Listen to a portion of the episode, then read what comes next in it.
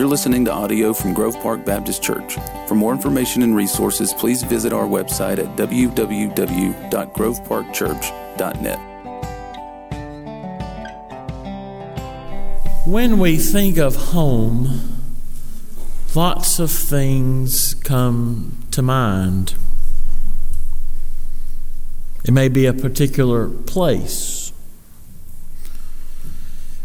More could be a particular time in our life. You know, one of the places I often think of when I think of home is Chapel Hill. Yesterday, I was able to talk for a little while with the director of bands at Carolina, Jeff Fuchs, and I felt, and, and our seats were next to the band where I had spent so many fall afternoons. And for the course of the game, I felt like home, including watching Carolina lose because we did so often back then. seemed like a normal day. Sometimes, more often than not, I suspect, when we think of home, our mind springs, though, to a particular structure. When you think of home, you think of a particular structure, and it may not necessarily mean the structure in which you currently reside. For the longest time, I would wake up, and still sometimes we'll wake up in the middle of the night and not know where I am because I'm used in my mind. I, I wake up and I think that I am home, and I am home, but when I wake up, I think I'm supposed to be in Richlands. And so nothing looks right.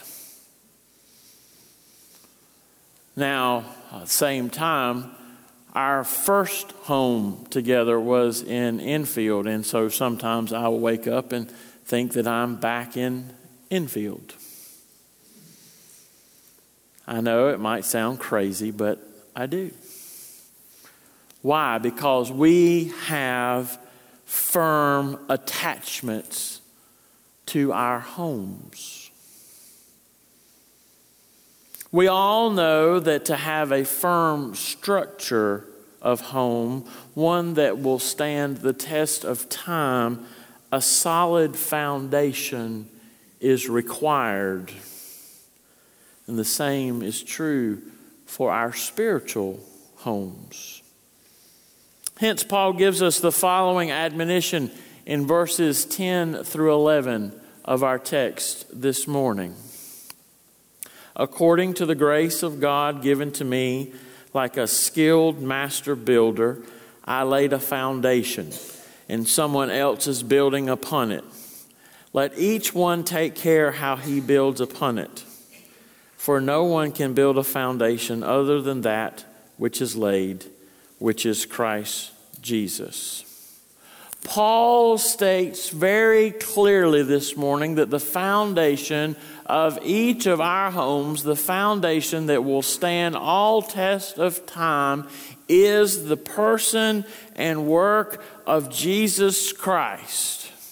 It is the gospel in which Christ comes and dies for my sins and your sins and the sins of the whole world. And we accept that gift, that sacrifice, by inviting Him into our lives any foundation that we build upon other than Him will not stand.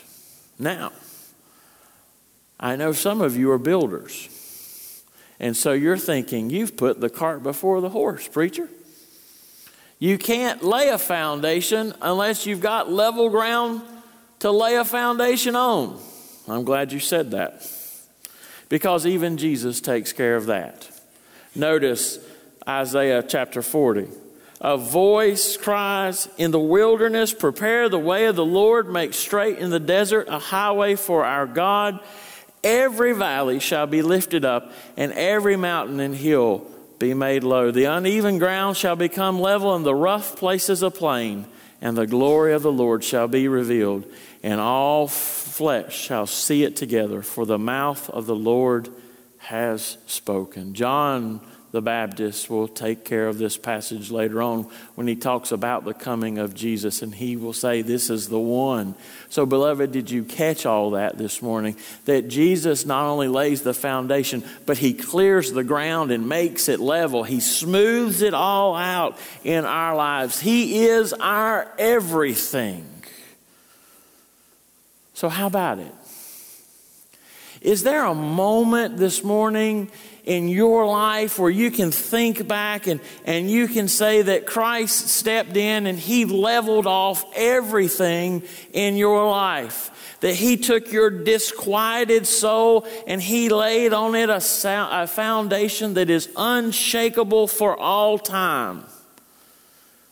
Is the foundation that you have built your home upon anything less than the sure foundation of Jesus Christ? Indeed, 1 Peter 2 7 teaches us so the honor is for you who believe, but for those who do not believe, the stone that the builders rejected has become the cornerstone.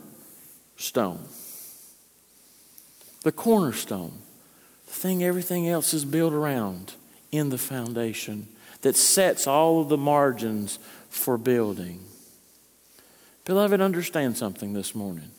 If you have built your life on anything other than Jesus Christ, if you have built your life on anyone other than Jesus Christ, if you have built your life on any other thought than Jesus Christ, you are on shaky ground and you are setting yourself up for absolute failure.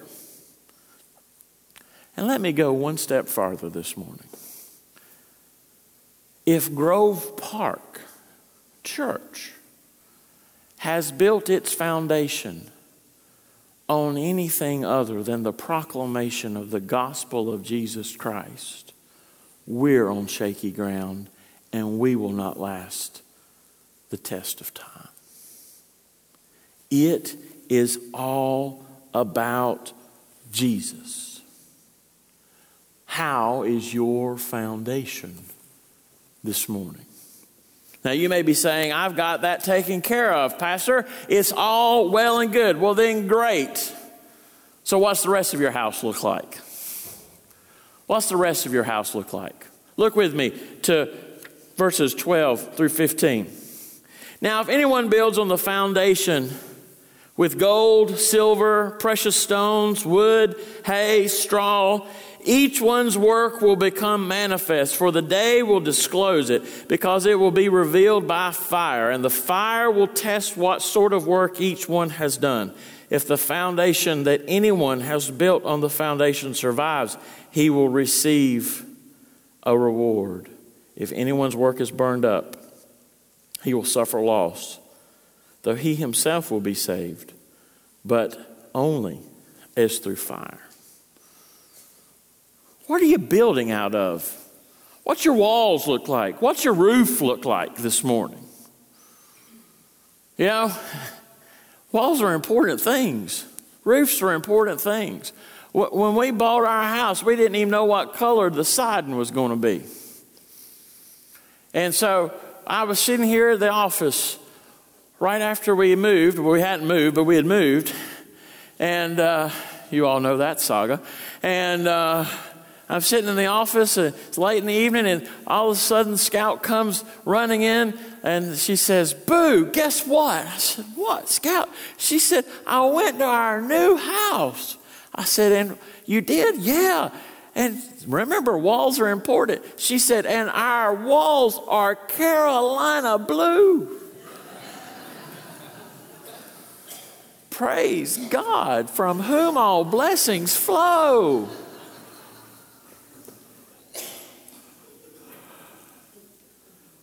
Walls are important.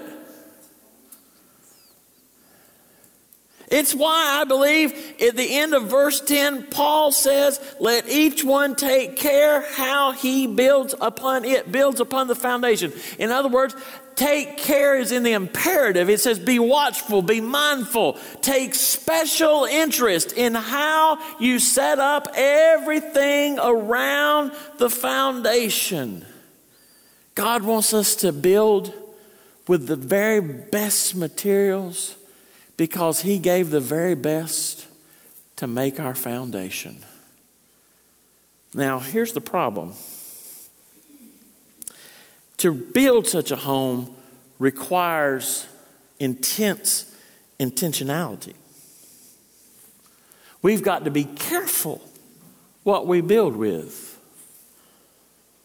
But the problem is is that too often in our Christian walk we are very content with just having the foundation. To put it another way, if, if you notice here in the text in 12 through 15, he talks about building with all sorts of things. And he says, and one day there will be a time where this will all be tested by fire. And he says, and some of it's going to be burned up. But the one, but the, the guy's built his house on a firm foundation, so he'll get in. And a lot of times you and I are like, well, I get in, that's all that matters. I'm going to get in heaven, that's all that matters. I don't care what my, my house may look like when I get there. Oh, beloved, that's no way to be. We must understand afresh that if earth is heaven's preparation room, and there awaits for us in glory a house built not with hands, eternal into the heavens, built by God Himself, that when we build here and we're preparing for there, we must build with the best possible stuff to prepare us for what we're going to get when we get to the other side. But how often do we do that? We must remember what 1 Corinthians 2 9 says. As it is written, what no eye has seen, nor ear heard, nor how the heart of man imagined, what God has prepared for those who love Him.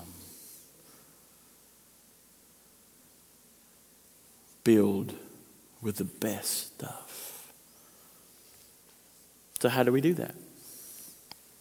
How do we make sure that if we go through the list here that's in 1 Corinthians 3, that we're not building with, with straw, we're not, not building with hay, we're, we're building with the best possible materials? Well, let's look back to the foundation.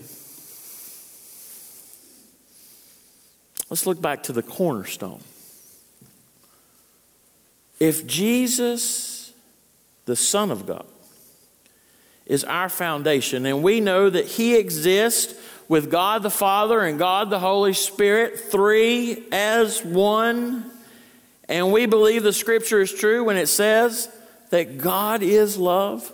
Then we understand that the foundations of our lives are built on love, and the best thing that we can structure our home with, the best building material we can find, is love. I think that is at the heart of Jesus' instructions when asked about what is the greatest commandment in Matthew 22. Notice he says, and he said to him, You shall love the Lord your God with all your heart and with all your soul and with all your mind. This is the great and first commandment. And a second is like it. You shall love your neighbor as yourself. On these, the two commandments depend all the law and the prophets. Love and did you notice how that love is structured there? The greatest commandment is the love of God looking up, and then a love of neighbor that goes out. Sounds pretty interesting if you think of it in terms of a house, right? Looking up, there takes care of our roof. Looking out, there takes care of the walls. So, in other words, we're to build our houses with love so that we have a roof of love and we have walls of love. How's your roof? How's your roof? I've learned something here lately. Some of you know this, some of you might not. That my parents lost their home in Florence because of roof damage that allowed water to pour in and mess up their walls. Roofs are very, very important. And so, we must love God immensely. We must love God with everything in us. But how do we do that? Now, if I were to take a poll this morning, I suspect that you all would give a, a wide variety of answers, but I think they could boil down to a, a few essential things. And so let me do that this morning. We love God through our discipleship.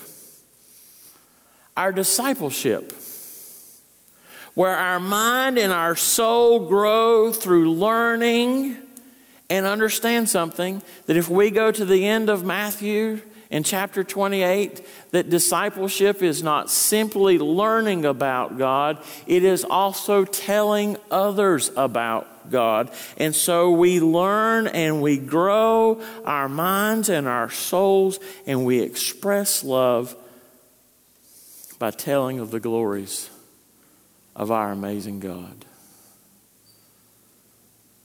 Not only that, we love God through our worship. Our worship. Dynamic worship is the word I want to put onto it. Dynamic comes is, is a word that is derived originally the, from the Greek word for power, dunamis. Sounds familiar to something else too, right? Dynamite. There's a power to it. Our worship should be powerful, where our heart is poured out to God as we express our thanks to Him, and our soul is fed as we enter into His presence. We want it to be dynamic because we want it life changing, not simply for us, but for everybody around us. Beloved, let me ask you a question this morning. If someone watched you worship this morning, would they want to know Jesus? Well, how did you do it? How did you do it? Did you, did you stand up when we stood up and you went, Jesus, you're my firm foundation? Was that how you did it? Roger, I'll ask Roger later, he'll tell me. You know, yesterday at the ball game, there was this uh, young lady who sat down in front of me and she didn't get up, she didn't cheer, she didn't do anything. And I wondered if she really was a Carolina fan. Now, the rest of us, Carolina, Carolina's run a yard and we'd stand up and cheer. We were so happy. And you know, if one person stands up and then another person stands up, then it gets infectious. Everybody gets into it, right? I often say the best thing we could ever do for our university is to cheer loud because people want to come there. Well, guess what, beloved? If someone comes off the street and we and they come into our worship and we want them to know about Jesus Christ, then our worship should be so dynamic that we should be so involved in singing our praises to God that they want what we have. But instead, very often, you and I just sit there and go, well, that's done with. That's not God honoring, beloved. That's not God honoring. God wants us to bring our best, to show our best, to express in so magnificent terms how great and good and holy He is. To not just say we love Him, but to show our love.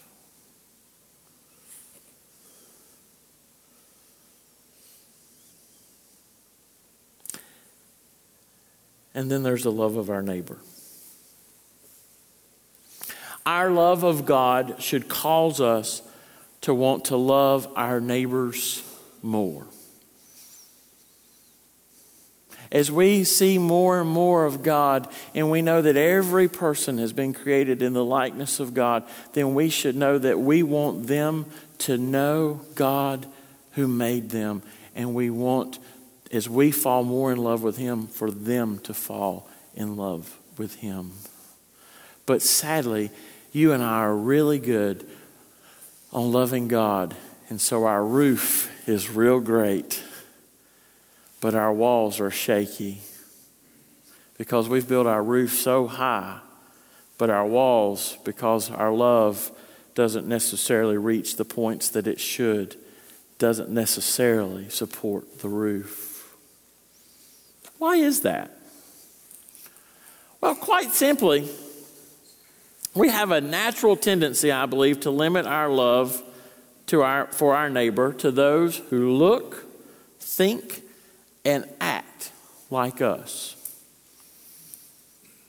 It's far easier to love someone who, who acts like we do than to love someone who doesn't. It's far easier to love someone who we find complete agreement with than to love someone who we find almost no agreement with. This week, some of you have shared with me a, a meme that you have seen.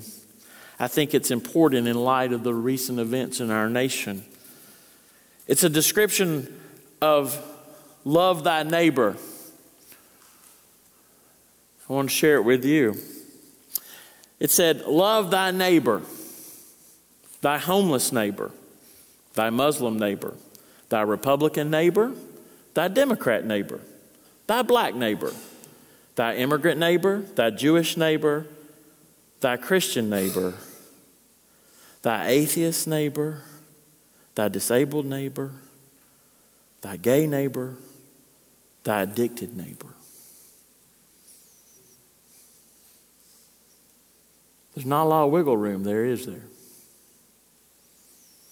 Love all of them.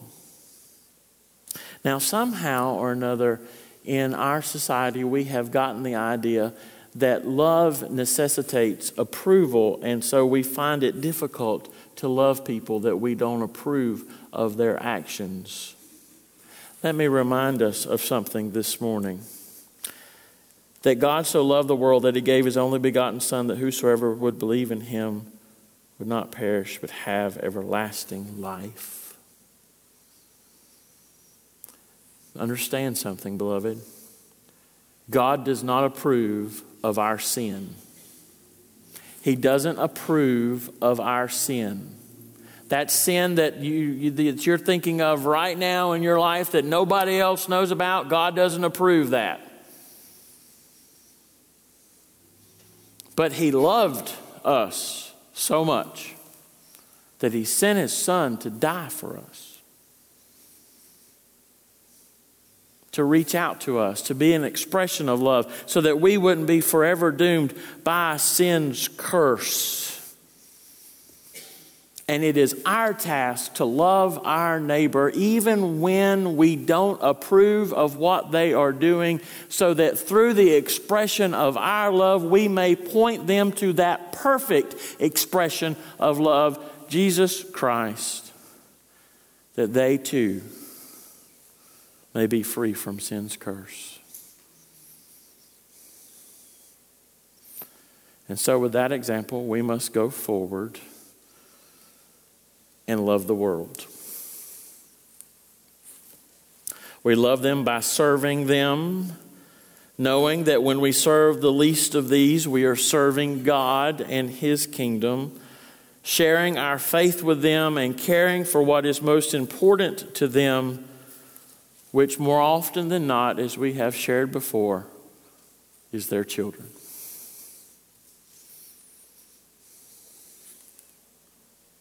We go forward. And I pray today we would resolve in our own hearts that we would build our lives and we would build Grove Park around our love for God and our love for our neighbor through our discipleship, our worship, our service to God's kingdom, and, pray, and paying particular care to extravagantly, extravagantly love those who are the most forgotten children and youth. For then, you and I will have a structure of our home that will be unshakable. So let me ask you something this morning. How's your home? How's its foundation? How's its walls? Do you need a little roof repair? Maybe you need some new siding. A little touch up paint here or there. I don't know. You do. But until we make our home filled as a place of love, those people out there will never know what it's like to find a home here. How's your home today? Let's pray. Father, I pray that we would all find home. That we would find home and create homes, Lord, where love is expressed, love is felt, a love of God, and a love of every neighbor.